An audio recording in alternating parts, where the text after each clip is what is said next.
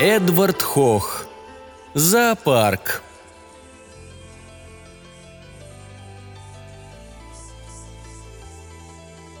В августе дети всегда вели себя хорошо, особенно когда приближалось 23-е. В этот день огромный серебристый космический корабль, на котором прилетал межпланетный зоопарк профессора Хьюга, наносил ежегодный шестичасовой визит в Чикаго. Толпы собирались еще до рассвета, образуя длинные очереди, состоявшие как из детей, так и из взрослых. Каждый сжимал в руке доллар, горя желанием увидеть, какую же расу диковинных существ профессор привез на этот раз.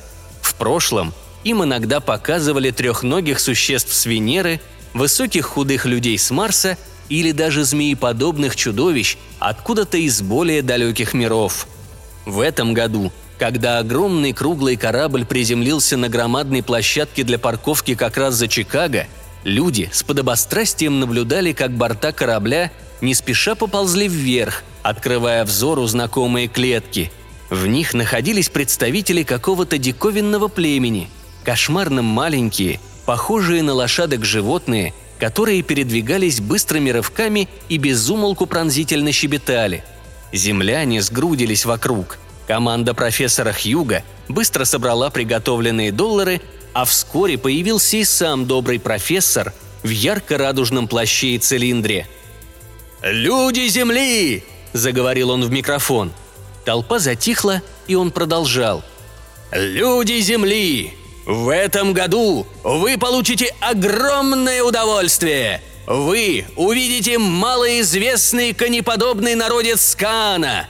Мы привезли этих людей за миллионы космических миль, и обошлось нам это недешево. Вам же все удовольствие будет стоить по доллару с брата. Собирайтесь, смотрите на них, изучайте, слушайте их, расскажите о них своим друзьям – Однако поторопитесь! Мой корабль может оставаться здесь всего шесть часов!» И толпы неторопливо заструились мимо корабля. Людей страшили и в то же время неудержимо влекли эти диковинные существа, которые были похожи на коней, но бегали по стенкам клеток, как пауки.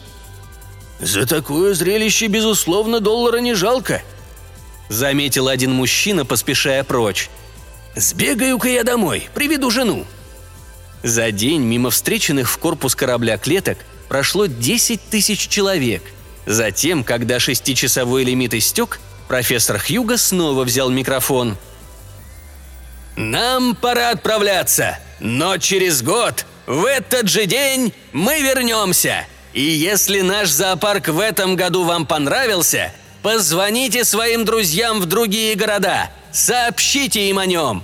Завтра мы приземлимся в Нью-Йорке, а на следующей неделе отправимся в Лондон, Париж, Рим, Гонконг и Токио. Оттуда к другим мирам!» Он помахал им на прощание, и когда корабль взлетел с земли, земляне согласились, что лучшего зоопарка они еще сроду не видели – Месяца два спустя, оставив позади три планеты, серебристый корабль профессора Хьюга опустился, наконец, на знакомые острые камни Каана. И эти странные, кони-паукоподобные существа быстро вышли из своих клеток. Профессор Хьюга произнес несколько прощальных слов, и они поспешили во всех направлениях, отыскивая среди скал свои дома.